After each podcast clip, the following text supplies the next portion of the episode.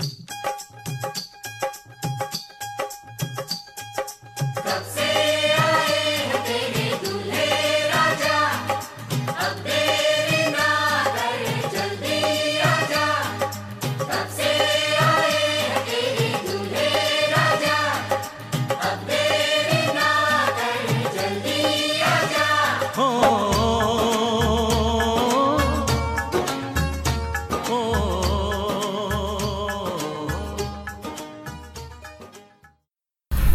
สวัสดีปีใหม่ครับทุกคนก็กลับมาพบกันอีกแล้วนะครับ กับรายการอินดี้อินเดียนะครับ ก็เทปนี้เป็นเทปแรกของปี 2019 หรือ 2562 นะฮะ ก็เทปที่แล้วเราก็คุยกันเกี่ยวกับการไป การเลือกตั้งเนาะเออ นึกแบบหนึ่ง ก็เราก็คุยกันเรื่องการเลือกตั้งในอินเดียกับไทยมาเปรียบเทียบกันใช่ไหมแล้วก็นายก็ออกเทปพิเศษร่วมกับพี่ๆน้องๆ ชาว Infinity Podcast ทุกคนในการสวัสดีปีใหม่เนาะเราก็คุยถึงอำนวยอวยพรกันไปนะครับแล้วก็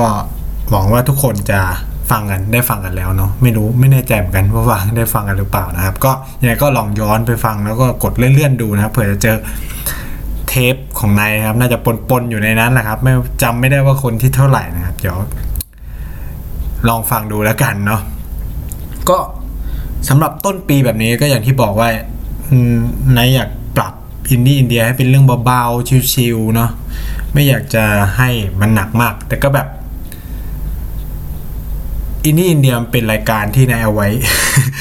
บ่นนะคือแบบเอาจริงนะครับ ก็ส่วนหนึ่งเนี่ย มันเหมือนผู้คนเดียวก็จริงนะครับ แต่ว่าเฮ้ยมันแอบระบายความเครียดหลาย ๆ อย่างของเราได้ เรา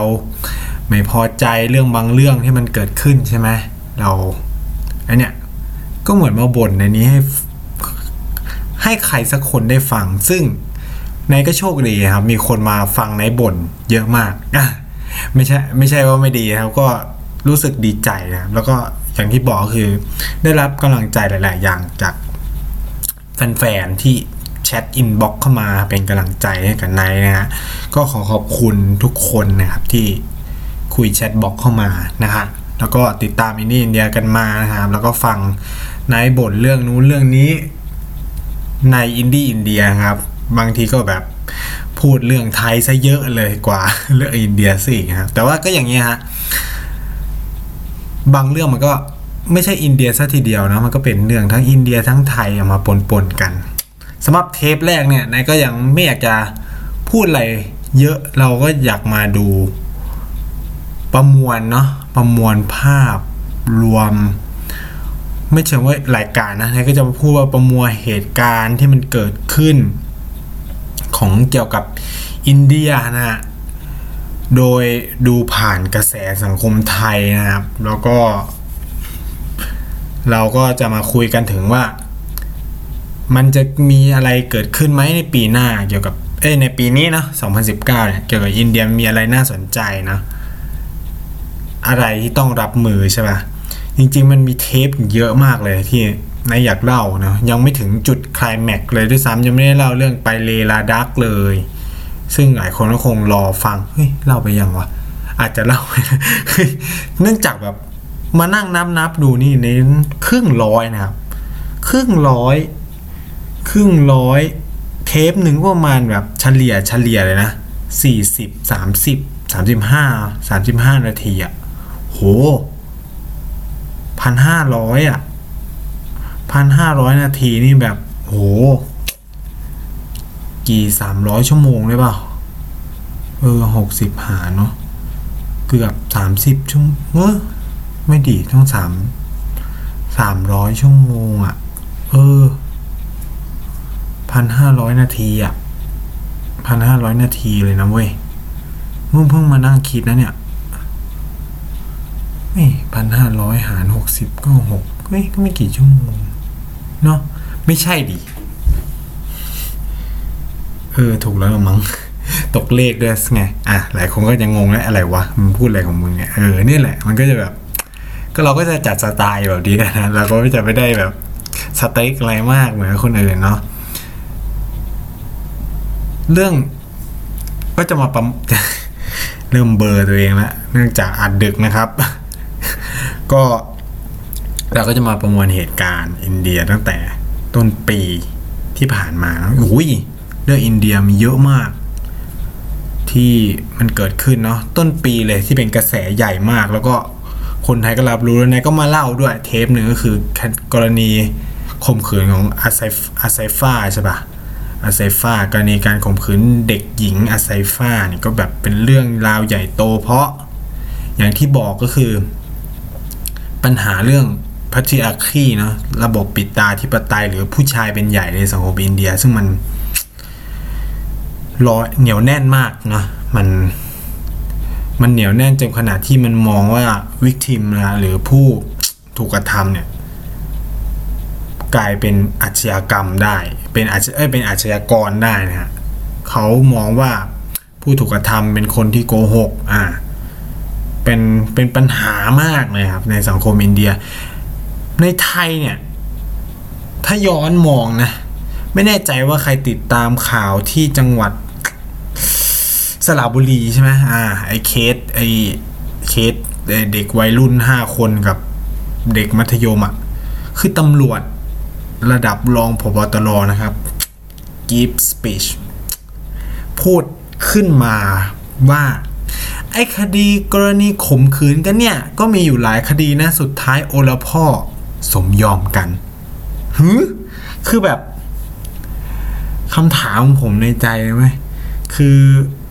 เขาต้องการจะสื่ออะไรวะ โดยการพูดแบบนี้ขึ้นมาเข้าใจปะเนี่ยมันไม่ใช่แค่อินเดียนะ ที่มันเป็นระบบ พ่อเป็นใหญ่หรือผู้ชายเป็นใหญ่อะในสังคมไทยลึกๆเนี่ย แม่งก็มีเรื่องพวกนี้อยู่นะครับ ใช้คำนี้เลย ผู้ชายก็จะมีอีโก้ระดับหนึ่งเลย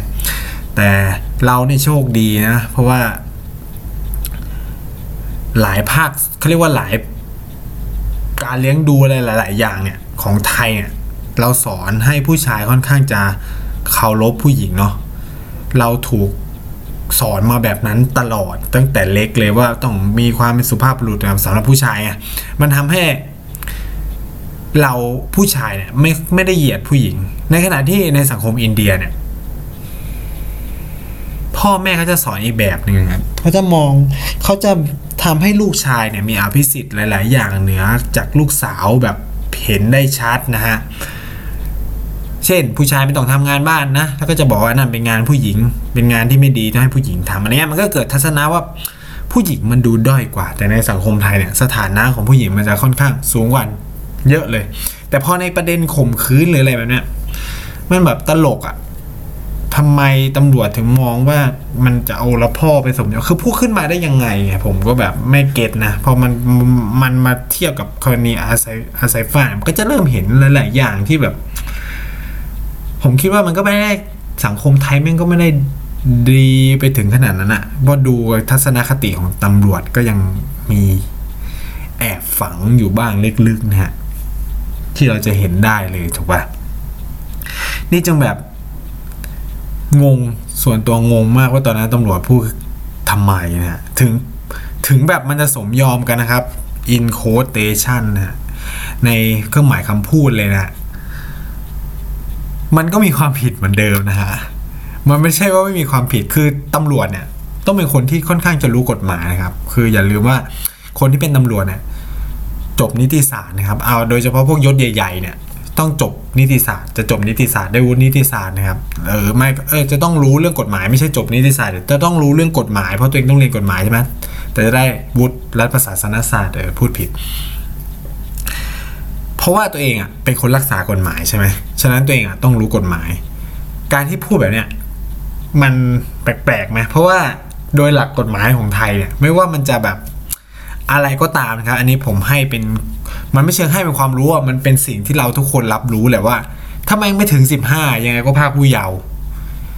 ใช่ไหมคือแบบเราเรียนมาตั้งแต่แบบ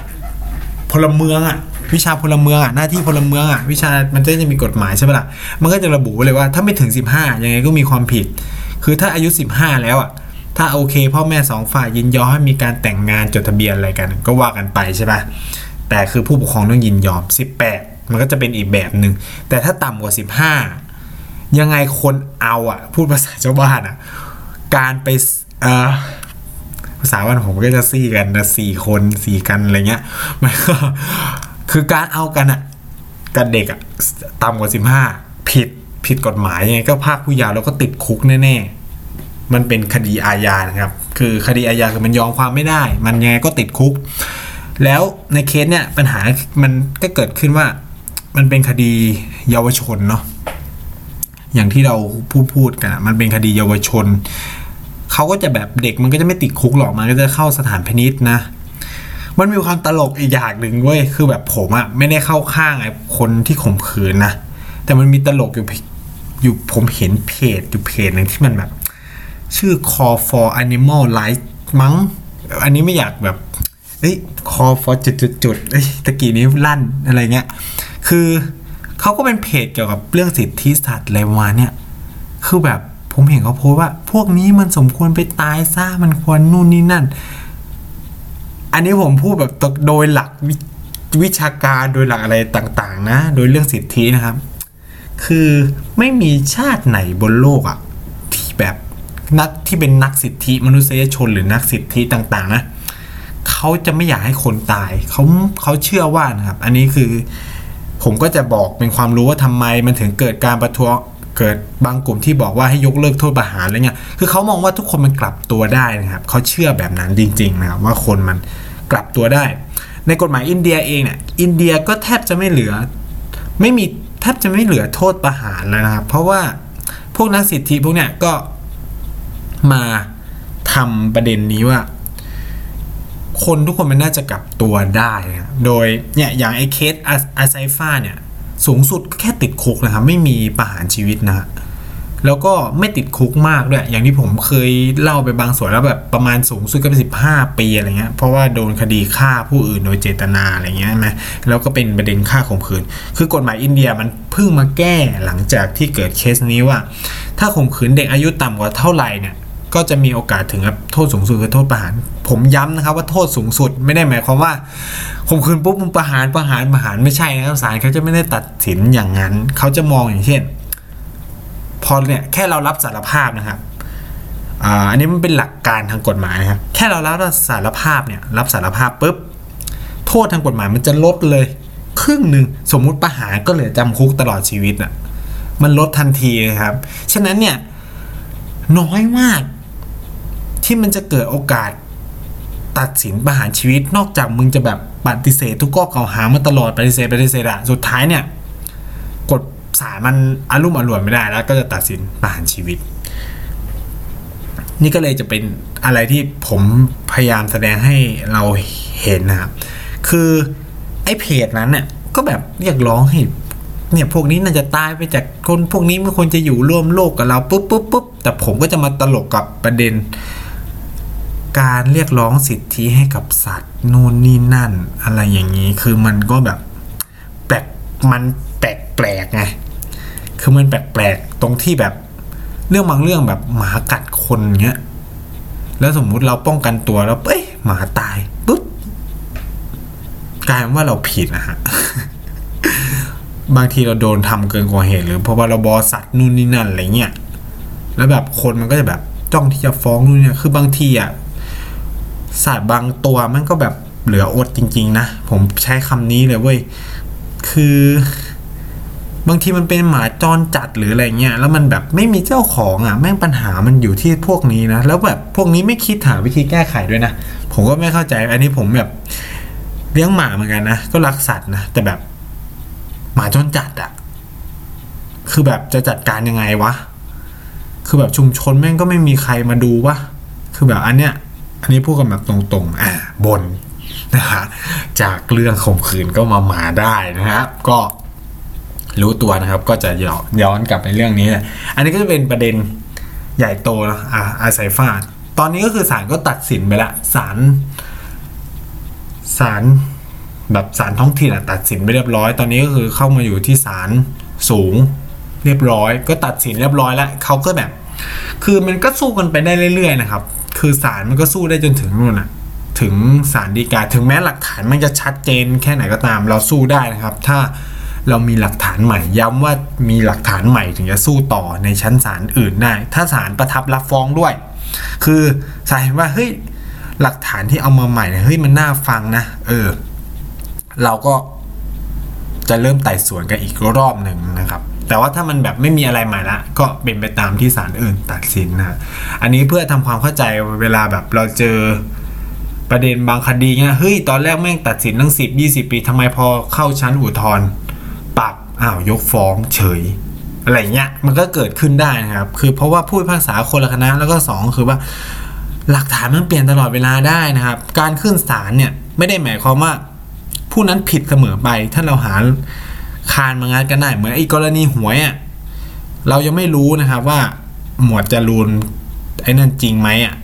คือครูอะเขามีสิทธิ์ที่จะฟ้องไงแต่พอหลักฐานมันมาปุ๊บปุ๊บปุ๊บอ่าปรากฏศาลอาจจะแบบยกฟ้องก็ได้นี่มันเลยกลายเป็นทริคนะครับ ที่แบบบริษัทขนาดใหญ่อะมันเลือกที่จะเล่นงานคนบางคนเนี่ยด้วยการฟ้องศาลเพราะมันยุ่งยากลำบากอะไรเงี้ยมันก็เกิดขึ้นเป็นปกติธรรมดานะครับอันนี้ก็จะเป็น เหมือนให้ความรู้กฎหมายช่วงปีใหม่ยังไงไม่รู้อะเออ แต่ไม่ได้ให้ความรู้แหละมันเป็นเบสิกคือนายก็ไม่ได้จบกฎหมายอะไรนะ ก็คือพูดแบบเชิงตามที่เรียนมา ตามที่อาจารย์เขาสอนมา เพราะเราก็ต้องเรียนวิชากฎหมายด้วยเพราะคนเรียนรัฐศาสตร์เนี่ย ก็ต้องรู้กฎหมาย ไม่ระดับหนึ่งนะต้องรู้เยอะพอสมควรนะเพราะว่าเราต้องเรียนกฎหมายปกครองนะกฎหมายปกครองก็พวกพระราชบัญญัติต่าง ๆ นะอะพอช่วง ต้นปีก็จะมีข่าวประมาณนี้ในอินเดียที่มันแบบเมืองไทยไว้บูมมาก หลังจากนั้นมันก็จะเงียบยาวเลยครับ ยาวมากเงียบไปเลย คือผมอะต้องเล่าก่อนว่า ประเทศไทยไม่ค่อยลงข่าวอินเดีย อันนี้แบบไม่รู้ทำไมนะคือเหมือนเราไม่สนใจภูมิภาคนี้ด้วยมั้ง คือแบบพอจะมีก็จะแบบ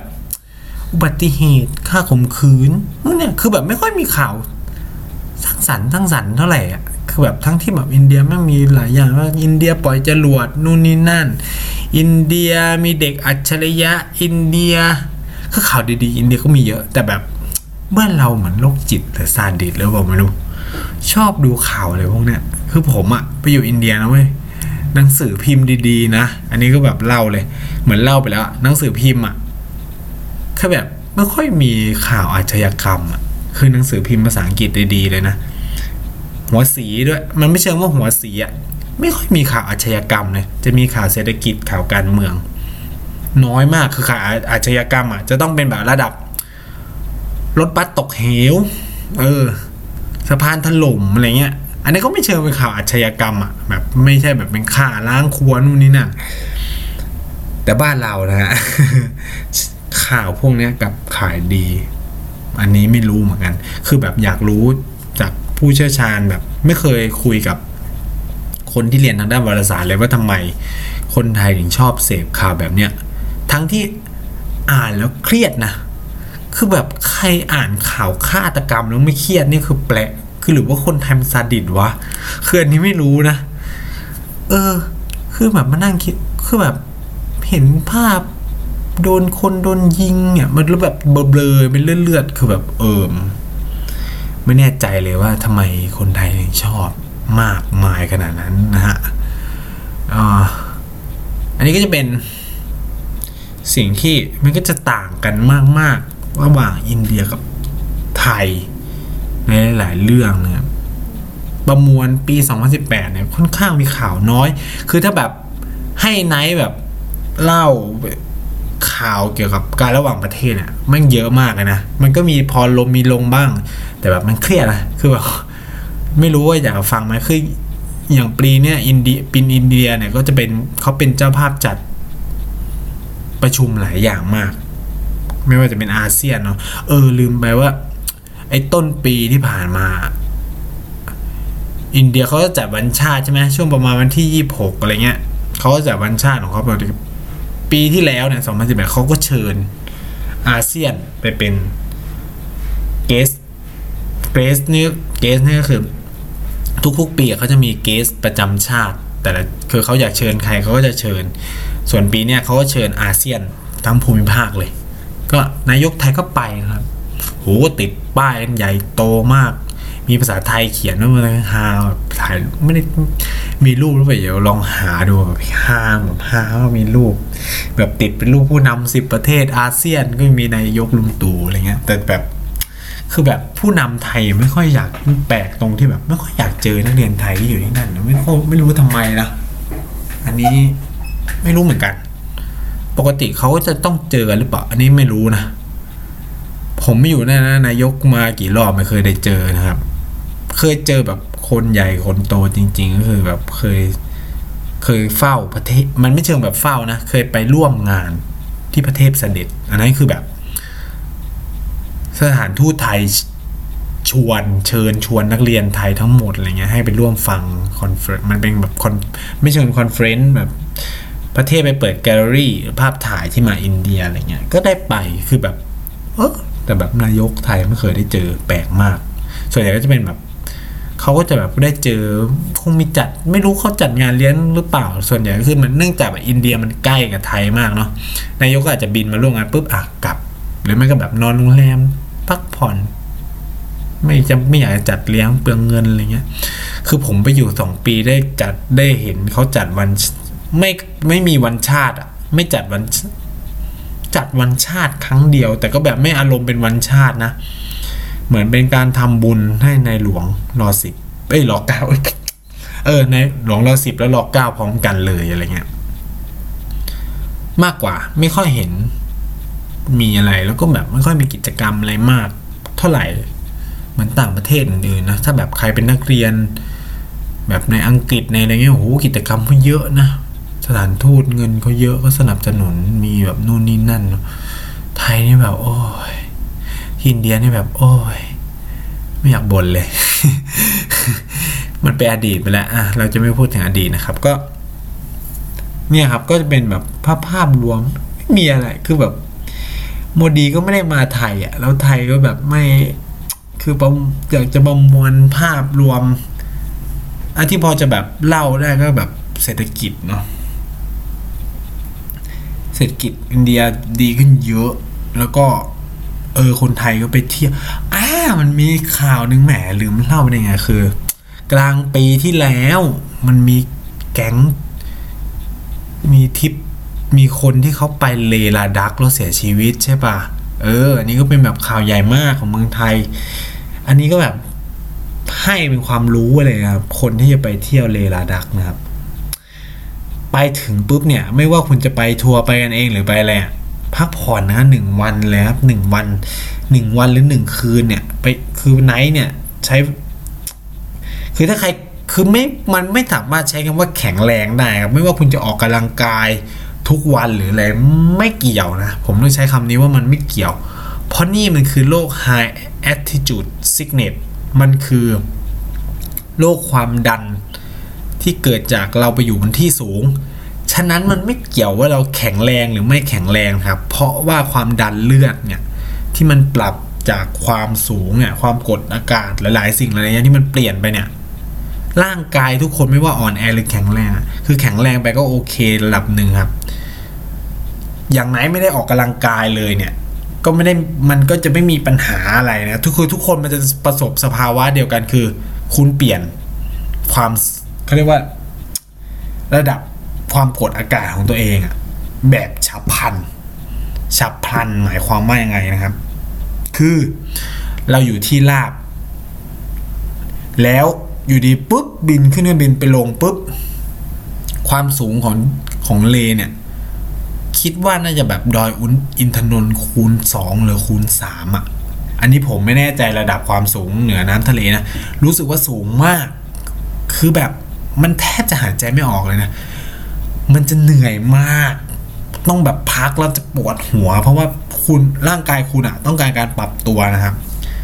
ฉะนั้นเนี่ยมันไม่เกี่ยวว่าคุณแข็งแรงไม่แข็งแรง เพราะว่าทุกคนอะต้องใช้เวลานะครับ ในการปรับร่างกาย ไปถึงมึงแข็งแกร่งแค่ไหนอะคุณเออคุณจะแบบออกกำลังกายมันจะฟิตฟิตฟิตมาแค่ไหนไม่สามารถวิ่งได้เหมือนเดิมอะไม่สามารถไปทำอะไรที่แบบเร็วๆได้ เพราะว่า อันนี้มันเป็นการปรับตัวของ body คือแบบมันเป็นการปรับตัวของภายในร่างกายของเรา ซึ่งระบบมันยุ่งยากมาก มันค่อยๆปรับตัวมันใช้เวลานะครับ ระบบทั้งสมองความดันเลือดรุ่นนี้นั่น มันใช้เวลาปรับตัว ฉะนั้นเนี่ย หลายๆ คนก็จะเจอภาวะแน่นหน้าอกหายใจไม่ออกเบียนศีรษะหนักหน่อยก็หมดสติ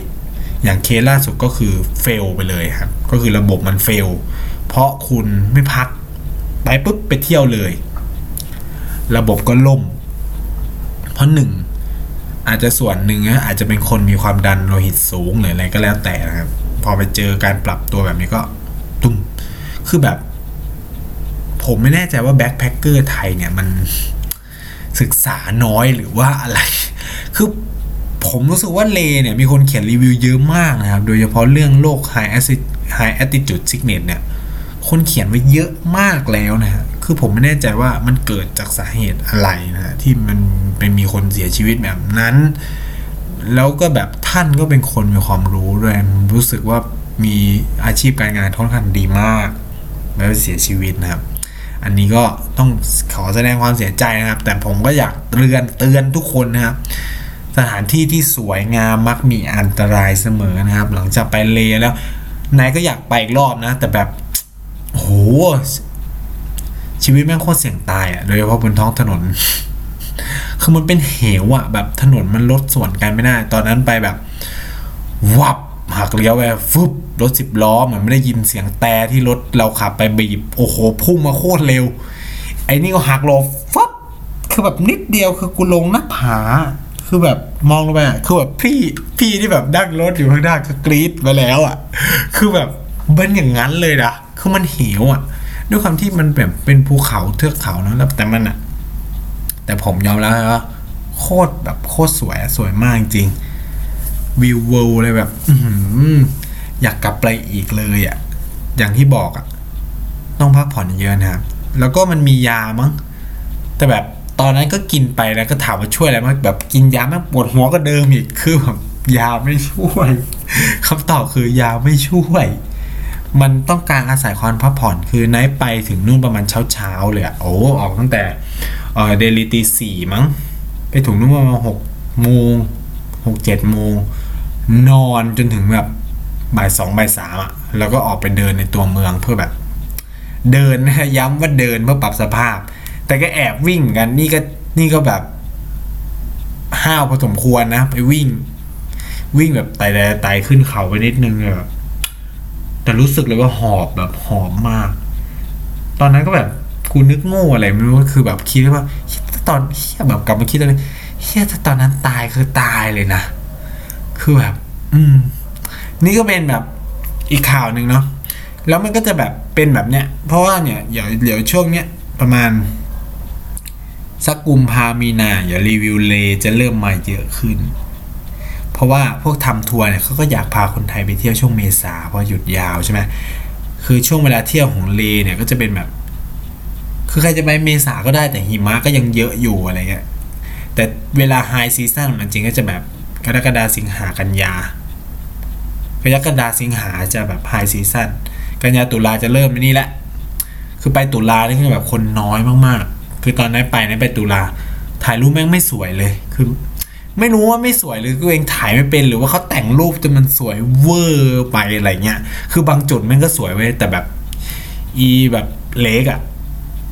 บานกงเล็กที่คนไปเยอะๆ คือแบบทำไมเขาถ่ายออกมาสวยอย่างว่าคนไหนงงมาก คือไหนไปอะไม่งไม่สวยเลยเว้ย คือแบบเป็นที่แรกเป็นที่เดียวที่แบบ ไม่รู้สึกว่าสวยเลย ไปที่อื่นแบบ โอ้โห ว้าวว้าวว้าวว้าวว้าวเลยอะ มันสวยมาก แต่ปานกงเล็กแบบอะไรวะก็แค่แบบ เหมือนแบบ โอเคน้ำมันใสแต่แบบโอ้โหแบบกูถอมาถึงเนี้ยเพื่อมาดูอะไรก็ไม่รู้สวยเลยสงสัยแบบน้ำมันจะลดลงมาเยอะเกินไปอะไรเงี้ย แล้วก็แบบที่เขาไปเหมือนเป็นช่วงที่แบบหิมะมันกำลังเริ่มละลาย มันก็แบบภูเขามันก็จะมีหิมะปกคลุมอยู่ของไหนมันละลายไปหมดแล้วไงมันก็แบบเป็นภูเขาหัวโล้นๆเป็นดำๆไม่มีอะไรจ้ะ นี่ก็แบบบ่นนะครับ นี่ก็เป็นแบบข่าวปี 2018 ที่พอจะเห็นกันบ้าง แล้ว ปลายปีที่ผ่านมามีข่าวอะไรไหมที่คนไทยสนใจ ก็ไม่ค่อยมีเนาะเท่าที่ดู ไม่เห็นแบบที่แบบเป็นกระแสใหญ่โตเนี่ยแบบ ไม่เห็นเลย สภา เออ ก็จะมีแบบข่าวไอ้วัดฮินดูแล้วก็แต่แบบเพิ่งมาบูมเมื่อเมื่อเนี่ยเมื่อต้นปีนี่เอง เมื่อแบบเมื่อประมาณพงปีใหม่นี่เองแต่ก็เป็นข่าวใหญ่โตในเมืองไทยนะ เห็นสำนักข่าวหลายที่ลงรวมถึงอินอินเดียเป็นประเทศวินเทจเราก็เป็นเจ้าแรกๆนะครับ ที่เขียนเรื่องนี้นะครับ เราบอกเราขอเคลมนะครับ ว่าเราเขียนก่อนใครๆจะลงสำนักข่าวใหญ่ ๆ ของไทยจะลงด้วยซ้ำนะครับ เราบอกได้เลยว่า เราเป็นสื่ออินเดียที่แบบรวดเร็วทันใจมากกว่าใคร แล้วก็เออนายเพิ่งเปิดเพจใหม่ ถามใครคนถามว่าแบบมึงจะเปิดเพจอะไรเยอะแยะ คือเราแยก t a r g e t group นะครับ คือนายเปิดอีกอีกเพจหนึ่งชื่อว่ากระแสเอเชียใต้ คือเพจเนี้ยก็จะเป็นแบบเพจเน้นหนักการเมือง คือด้วยความที่ตัวเองเรียนเรื่องนี้มาก็แบบ อยากเขียนเรื่องเอเชียใต้ อยากเขียนเรื่องอินเดียอยากเขียนเรื่องประเทศต่างๆในเอเชียใต้ทั้งหมดอะไรเงี้ยเป็นในเชิงแบบข่าว การเมืองเศรษฐกิจสังคม เนื้อหาประมาณแน่นๆนิดนึงจะแบบอินเดียอินเดียมันจะเป็นแบบเอะอินเดียเป็นประเทศวินเทจหรือแบบอินดี้อินเดียแบบที่เราคุยกันนะก็จะเป็นแบบสัพเพเหระเนาะไม่แบบหนักข้อมูลมากก็จะแบบเป๊ะบ้างไม่เป๊ะบ้างแล้วแต่เนาะแต่แบบกระแสเอเชียใต้เนี่ยก็จะเป็นแบบ วิเคราะห์ เป็นข่าว วิเคราะห์เลยอะแบบใช้ความรู้ใช้เนื้อหาแน่นอะแบบใครชอบอ่านแบบเนี้ย หรือแบบตีคำอารมณ์แบบเนี้ยก็จะแบบ เข้าก็ควรเข้าไปกดไลค์แนะนำหรือใครไม่ไลค์เลยนะ อยากดูข่าวเกี่ยวกับเอเชียใต้ก็เข้าไปไลค์ไปติดตามกันได้ เพราะว่า คือไนท์มองว่าอันนี้เป็นช่วงประชาสัมพันธ์นะครับ อันนี้บอกก่อนคือใครใครจะข้ามไปเลยก็ได้ ส่วนเนื้อหาทั้งหมดอะมันค่อนข้างจะแบบหมดแล้วช่วงนี้จะเป็นช่วงประชาสัมพันธ์เพจใหม่นะก็ไนท์ก็จะพยายามเอาข่าวมาลงเกี่ยวกับอินเดียเอเชียใต้ทั้งหมด ทุกรูปแบบ เพราะอะไรนะครับ เหตุผลหลักของไนท์เลยเนี่ย อย่างที่พูดไปแต่แรกว่า ไม่รู้ทำไมสำนักข่าวในไทยไม่ค่อยลงเรื่อง เอเชียใต้ หรืออินเดีย นี่มันเป็น gap มาก ๆ เป็นช่องว่างแบบช่องว่างสุดๆเลยอะว่าแบบ คนแบบไนท์หรือหลาย ๆ คนเนี่ยโอ้โหแบบดูอินเดียเป็นประเทศวินเทจเนี่ย คนติดตามสามพันนะครับ แล้วถ้าแบบเพจอื่นล่ะ คือแบบลูกสาวอินเดียนี่ก็สองหมื่นกว่า หรือแบบเพจหลักแสนเนี่ย ตามติดชีวิตอินเดียเนี่ยก็หลักแสนอะแต่แบบไม่มีแบบการเขียนข่าวเรื่องอินเดียแบบเป็นจริงเป็นจัง อินเดียข่าวอินเดียจะเป็นอารมณ์แบบ อารมณ์แบบต้องเดลี่หรือแบบวีคลี่อะ มันจะเป็นมันลี่หรือไม่ก็ทวายส์มันอย่างเงี้ย คือแบบลองเทียบกับข่าวจีนข่าวสหรัฐนู่นนี่นั่นนะแบบ มีทุกวันอะคือแบบงงมาก โอเคแบบสองประเทศนี้มันเป็นมหาอำนาจแหละ เออมันเกี่ยวข้องอิทธิพลกับไทยแน่นอน แต่แบบไม่รู้ว่าหลายคนรู้เปล่าว่า อินเดียเนี่ยเป็นประเทศเพื่อนบ้านเรา ทางทะเลเนาะบังกลาเทศก็เป็นเพื่อนบ้านทางทะเลกับเรา เรามีความร่วมมือเรื่องบิม บิมสเต็กนะที่แบบพวกคุณทั้งหลายไปเที่ยวทัชมาฮาไปเที่ยว หลาย ๆ ที่แล้วมันมีส่วนลดอะ่ะ เพราะว่ากรอบความร่วมมือนี้แหละ และที่สำคัญเลยนะ ในเชิงเศรษฐกิจอะ่ะธุรกิจไทยเริ่มไปลงทุนในอินเดียเยอะมาก ไทยได้ดุลการค้าอินเดีย ในขณะที่ไทยเสียดุลการค้าให้กับจีน แล้วก็แบบ คนแบบอยากมีความรู้หลากหลายมากขึ้น แล้วแบบสนใจตะวันออกกลางสนใจหลายที่มากเลย แต่อิชูในแบบเอเชียใต้อะซึ่งแบบเป็นอิชูใหญ่มากระดับโลกเลยนะกับไม่มีการเขียนถึง นี่ด้วยความเป็นช่องว่างเนี่ย ตอนนี้ก็คือไนท์ก็เลยเขียนทะก็เลยทำเพจนี้ขึ้นมา สนุกสนุกสนุกสนุกมันเพื่อถามว่าข้อมูลเป็นข้อเท็จจริงทั้งหมด มีบทวิเคราะห์บ้างเล็กน้อย เพราะว่าน่าจะเขียนแบบยาวๆทุกเดือนอยู่แล้วใช่ไหมลงวันโอวันก็เป็นสำนักข่าวออนไลน์ที่แบบน่าสนใจสำหรับใครที่แบบสนใจประเด็นแบบลึกๆ มันไม่ถึงกับเครียดนะ เพราะว่าเราก็จะใช้ภาษาง่ายๆ เพื่อสื่อสารข้อมูลสถิติการอ่านเนี่ยก็จะแบบหลักพันแชร์ก็หลักหลายร้อยอะตลอดนะ เพราะเพราะนั้นมองว่าบางทีแบบชีวิตเราแม่งไม่จำเป็นต้อง ชีวิตเราควร dive ด้วยแฟกต์มากขึ้นข้อเท็จจริง แล้วก็ชีวิตเราเนี่ย ก็จำเป็นต้อง รู้รอบมากขึ้นนะครับโลกทุกวันนี้มันเปลี่ยนเร็วมาก คือทำไมต้องไปสนใจเอเชียใต้หรือวะคือคนหลายคนถาถามมาหรือแบบหลายคนกำลังคิดคำถามว่าทำไมต้องไปสนใจวะ คือแบบแค่รู้เรื่องในประเทศไทยมันก็เหนื่อยพอแล้ว ผมจะบอกว่าคนไทยยุคอนาคตเนี่ย อาจจะไม่ได้อยู่ในประเทศไทยนะนะ เราจะต้องไปทำธุรกิจในต่างประเทศมากขึ้น คือรุ่นลูกรุ่นหลานเราเนี่ย จะแบบหากินกับทรัพย์สมบัติในประเทศอีกต่อไปไม่ได้หมดแล้ว เพราะคนรุ่นพ่อรุ่นแม่เราใช้มันหมดแล้ว ดูอย่างแบบสมัยก่อนเนี่ยไทยเป็นประเทศค้าไม้อันดับต้นๆ ค้าข้าวอันดับต้นๆ แล้วดูสภาพตอนนี้สิ มันเปลี่ยนไปขนาดไหนอะฉะนั้นเนี่ย เราต้องมองออกไปข้างนอกมากขึ้น และหนึ่งในนั้นก็คืออินเดียและเอเชียใต้ เพราะประชากรมัน รวมๆกันเยอะกว่าโลกเยอะกว่าประเทศจีนอะ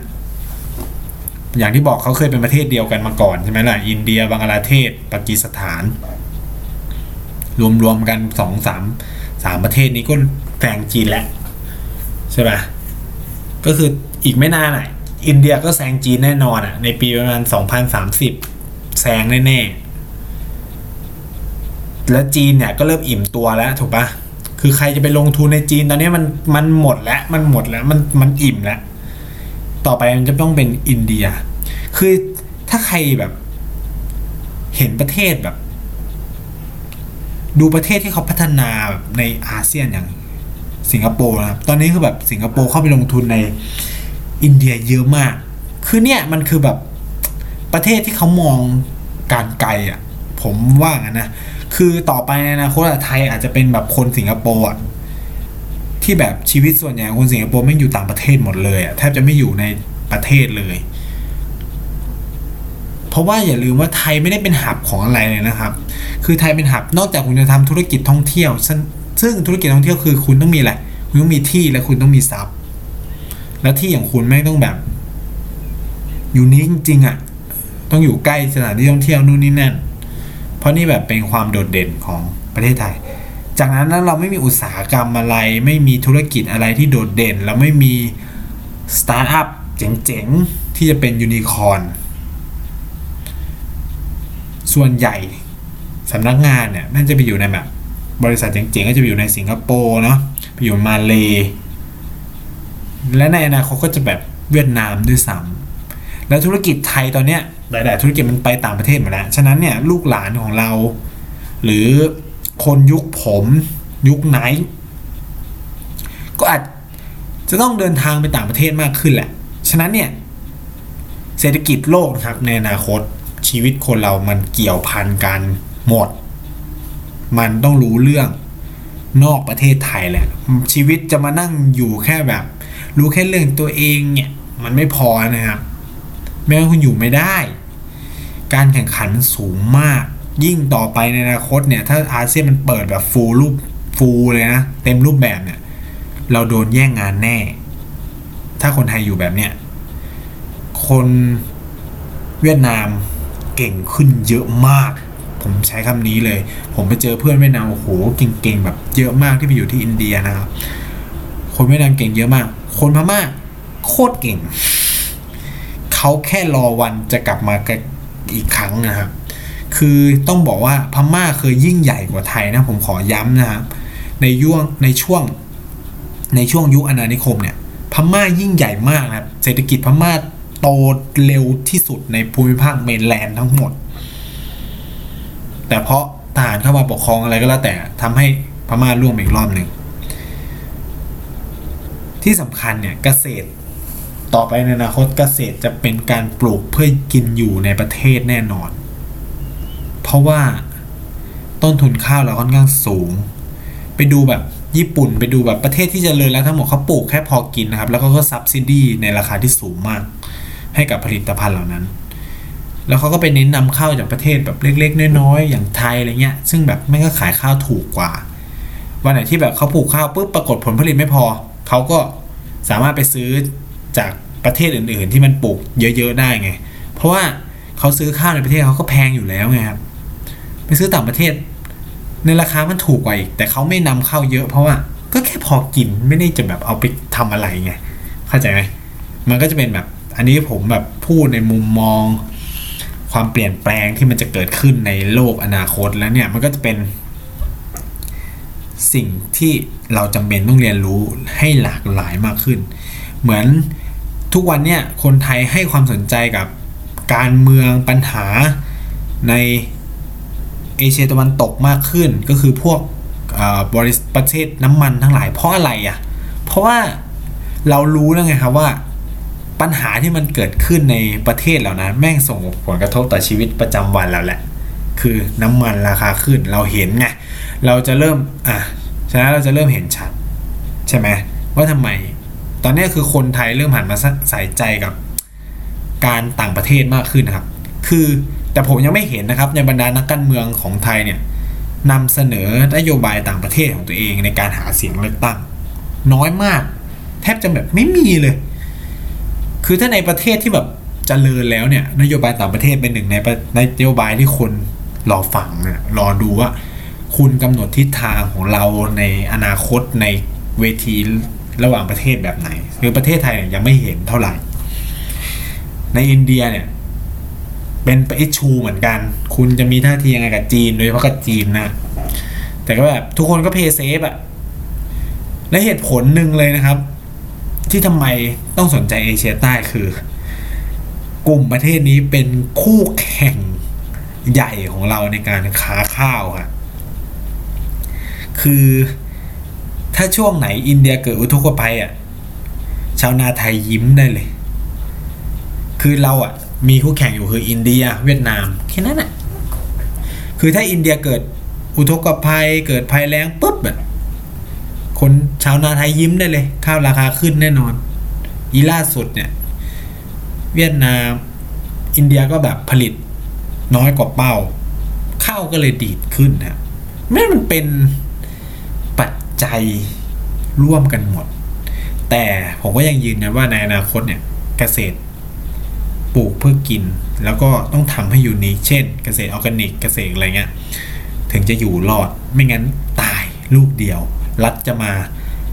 จำนำข้าวประกันราคาข้าวอย่างเดียวไม่ได้นะครับ อันนี้ความเป็นจริงข้อเท็จจริงต้องเป็นแบบนี้ครับหลายคนจะแบบเออชาวนากระดูกสันหลังนู่นนี่นั่น ถามว่ามีลูกหลานชาวนาคนไหนอยากไปเป็นชาวนาไหมอะน้อยมากนะครับนอก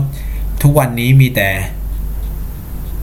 ลูกคนที่ไม่ใช่ลูกหลานชาวนาอยากไปเป็นชาวนาครับเพราะว่าเขามองเขาเขามี เพราะคนพวกนี้มันมีแนวคิดที่มันฉีกอะเช่นกูไปทำฟาร์มออร์แกนิก ไปทำโฮมสเตย์นู่นนี่นั่นอะไรเงี้ย แต่ก่อนหน้านั้นคือเขาก็ต้องมีตังค์แล้วนะครับ อันนี้ผมย้ำนะครับ แต่ลูกหลานชาวนาจริงๆมันเห็น ชาวนาจริง ๆ ที่แบบเช่าที่เขากินอะไรอย่างนี้นะ คือแบบปลูกแล้วขาดทุนนู่นนี่นั่นอะไรเงี้ย คือเขาเห็นแล้วไงมันแบบเป็นหนี้เป็นสินพ่อแม่เป็นหนี้เป็นสินล้นพ้นตัวปู่ย่าตาทวดเป็นหนี้เป็นสินล้นพ้นตัวแม่เนี่ย ทุกคนก็อยากทำงานออฟฟิศแหละไม่อยากเป็นลำบาก แต่พวกเจ้าที่ดินให้เช่าเนี่ยมันรวยแน่นอนครับไม่ต้องคิดมากนะครับ แล้วพวกนี้ก็มักจะไปเป็นลงสีอะไรเงี้ย มันก็จะต่างกัน ภาพมันจะต่างกันนะครับ ฉะนั้นเนี่ยยากมากตอนนี้ทุกวันนี้แบบชาวนาที่ปลูกข้าวจริงๆอะมีที่ เป็นเจ้าของที่จริงๆถ้ากี่คนเชียวนะครับ อันนี้เป็นคำถามใหญ่มากเออในรอบปีนี้โดยเฉพาะกระแสท้ายปีเนี่ยโอ้โหเรื่องความเหลื่อมล้ำในไม่อยากพูดเลยนะครับ ก็เนี่ยมันเป็นเหตุผลว่าทำไมเราต้องรู้เรื่องพวกนี้ทำไมนายถึงอยากลุกขึ้นมาเขียนเรื่องเอเชียใต้หนึ่งคือมันเป็นโปรไฟล์ของเรา แน่นอนเป็นโปรไฟล์ของนายสองคือไนท์ก็อยากเผยแพร่ความรู้มันไม่ใช่เผยแพร่ความรู้ก็อยากให้แบบเผื่อใครสนใจ มันก็เหมือนคนกดไลค์เพจใครอยากมาดูเรื่องนี้ก็เออ ก็มา ก็มามาจอยกันจอยกันเหมือนอินดี้อินเดียใช่ไหม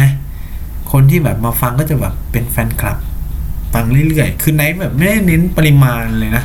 ไนท์มองว่าเฮ้ยกูแบบมีห้าร้อยแต่เป็นห้าร้อยที่คุณภาพห้าร้อยที่แบบ